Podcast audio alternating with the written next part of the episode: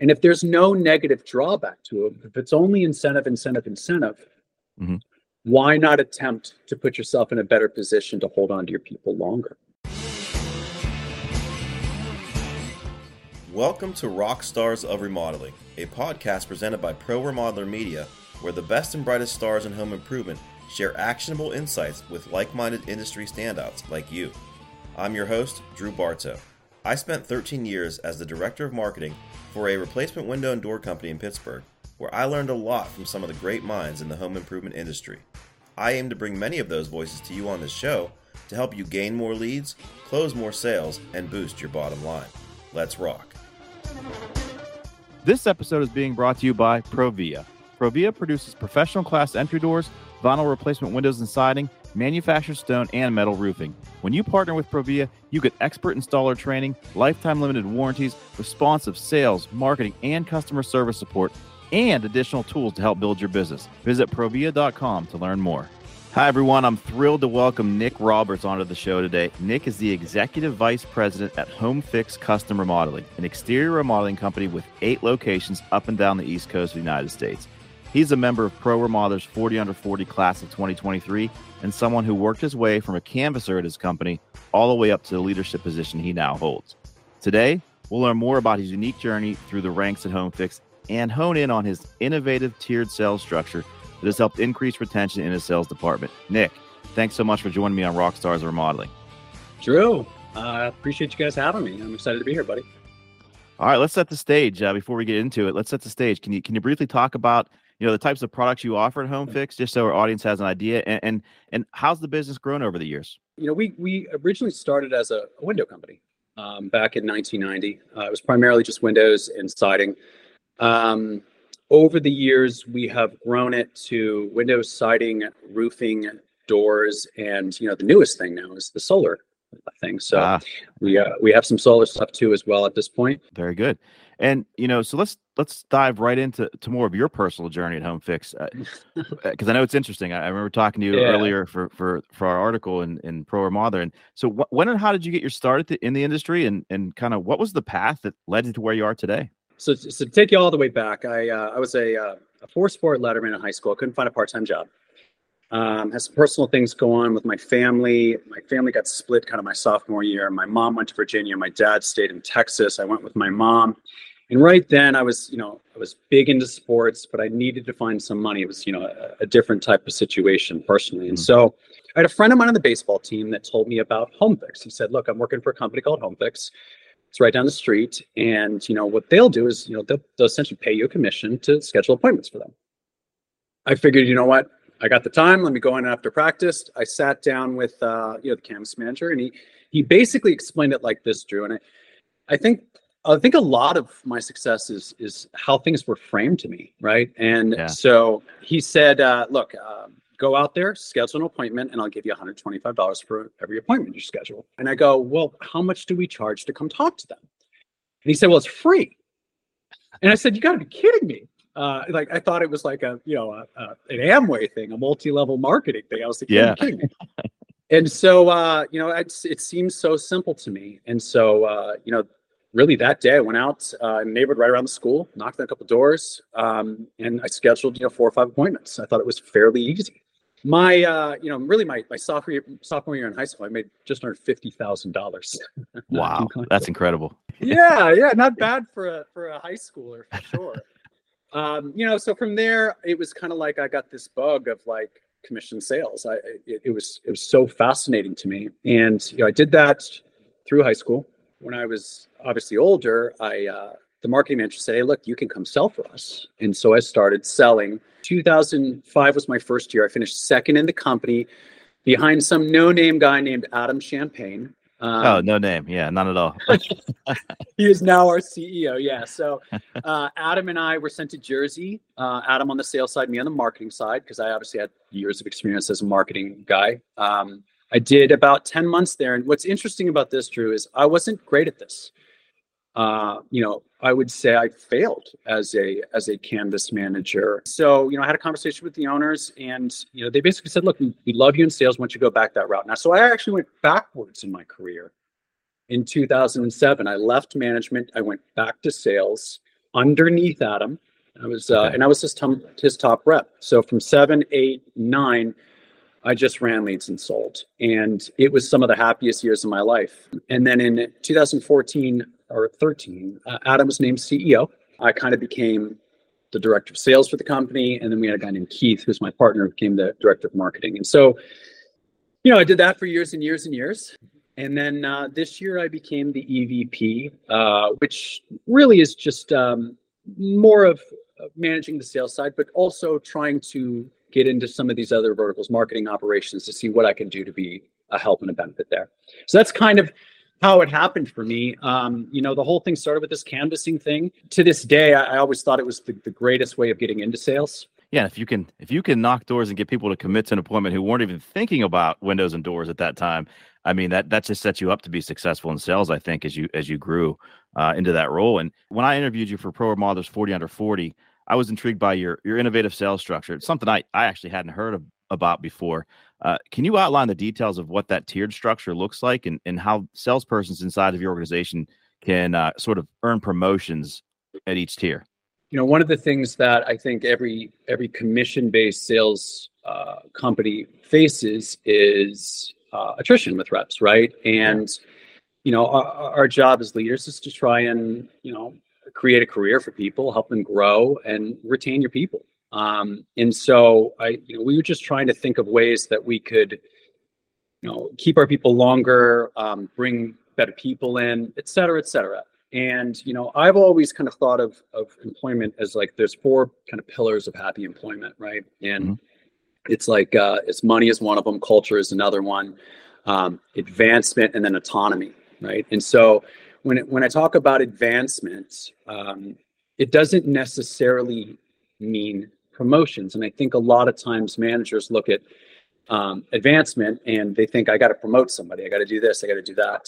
Um, but really, what what I think people are are looking for isn't maybe necessarily promotion, but mastery or advancement in some type of a field. If they feel as though they're getting smarter at it, they're making more money at it, they're progressing themselves career wise.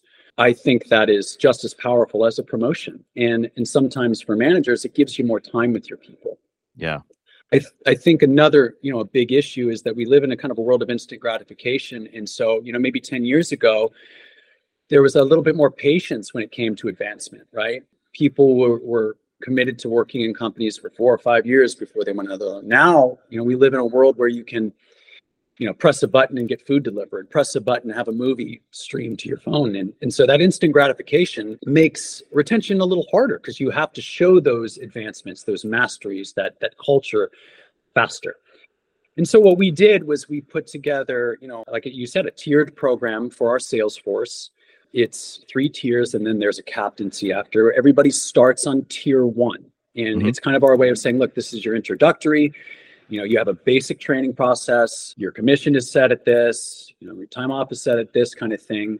And then when they get to a million dollars they go to tier two. Now we put ours as kind of a performance tier thing but there is no stipulation on when they get to a million right? So it also encourages people not only to perform but to hang in there right? And so if you're somebody that's just wildly talented you're making you know sale after sale after sale you can get to tier two really quickly but you don't Yeah. necessarily have to get to it that way you can also do it by being consistent right once you get to $3 million it goes to tier three and we have different names for them it goes from associate to consultant to senior consultant to captain Okay. and um, you know, as you said, as you increase in tiers, we give extra back. You know, uh, it's a commission-based thing, so I can't I can't give them, you know, health insurance, a 401k. But what I can do is I can bonus based on performance, right? And and so we stipend people at at higher tiers, you know, to give them the feel of having that consistent pay. And once they get to these tiers, they're going to get that stipend forever.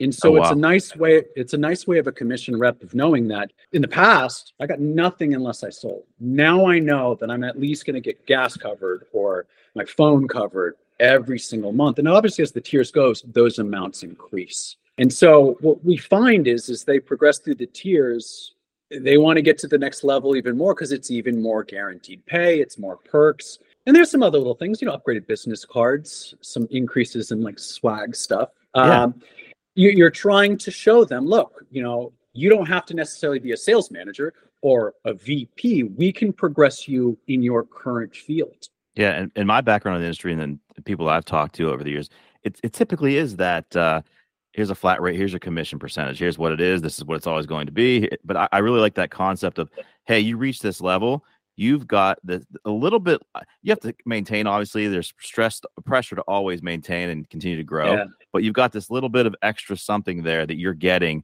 always uh, probably on a monthly basis that yeah. takes a little bit of that edge off right it does yeah and, and even when they have bad months you know it supplements it to to, to where they, they feel like they're they're they're still uh, in the game yeah. And so it, you know, it keeps people's hopes up. It, it keeps them optimistic. It keeps them performing. Uh, you know, we find a ton of benefits with it. Uh, it's also a way for us to, you know, kind of hone in on who our leadership should be in the future. You know, I think every company should should have a an idea of, of you know what their bench looks like, right? And yeah. you know what their prospects maybe look like, and and have a plan for trying to develop those future leaders. And so this is one of those ways where we can kind of try and identify who those people are, how fast they progress through that those things, and start working with them a little bit more on some some stuff that we might look for them in the future. So you mentioned that as a as a benefit to your business, uh, you know, being able to maybe identify future potential leaders within the organization. What other sort of uh, benefits have you seen with this system from a business perspective on the business side, not necessarily from the sales person's perspective, but from your perspective on the business side? Well, as you said to, to begin with, um, it's an immediate help on retention. Retention is one of those things that you, you just want to hold on to people. So, so showing them a path where they can constantly increase their standing and their money is, is a big thing. Obviously, um, we find that we're going to get a better performance because they're trying to reach to those things. As far as uh, the rest of it you know it's it's everything i said you know it, it's a progression system. And you know so for us it just allows us to track and and uh, motivate them uh, for even more. You, you know to be to be upfront you know we put a a rolex at seven and a half million you know what i mean? A, a yeah. customized rolex for them we want them not only to be motivated by you know uh, the money, but uh, other things, awards, gifts, incentives, and so it's just a nice way for us to kind of compartmentalize those things in a structured way. Uh, that makes a lot of sense. And as I mentioned, on, on you know on this show, we always try to get those very specific things that can help sales managers, business owners now. And I yeah. think learning about this type of sales structure could get people thinking like, how can I do something like this?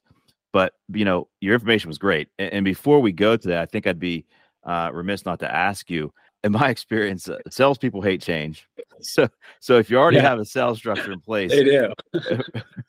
you know, yeah. So, what what would you say to the business owner or the sales manager who would be hesitant to curb what they're already doing, what they know, what they've known for decades, maybe, uh, to, and, and try to introduce something like this to their sales team? What would you, what kind of advice would you have for them? Well, just like anything, first, you know, I, I, would say to um, understand the objection itself. What's the concern? I guess the concern would be the change itself. You know, for us, I don't see how it hurts.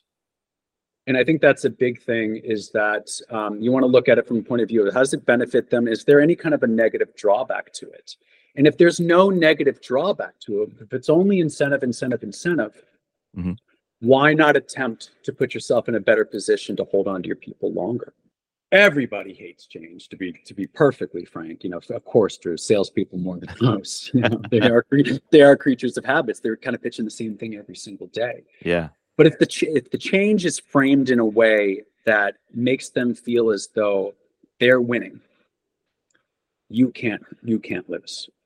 I think this is a brilliant idea uh, to to start there, especially with with new hires that are coming in to give them something to work towards uh, that they they haven't had in the past. People who maybe been in the industry and, and want to make a change and work for you, they now see yeah. you have something different, right? I think that helps set you guys apart. So, Nick, I really appreciate you being on here today. Uh, Nick Roberts, everyone, uh, Executive Vice President, Homefix Custom Remodeling, uh, and again, Nick, let's do this again sometime.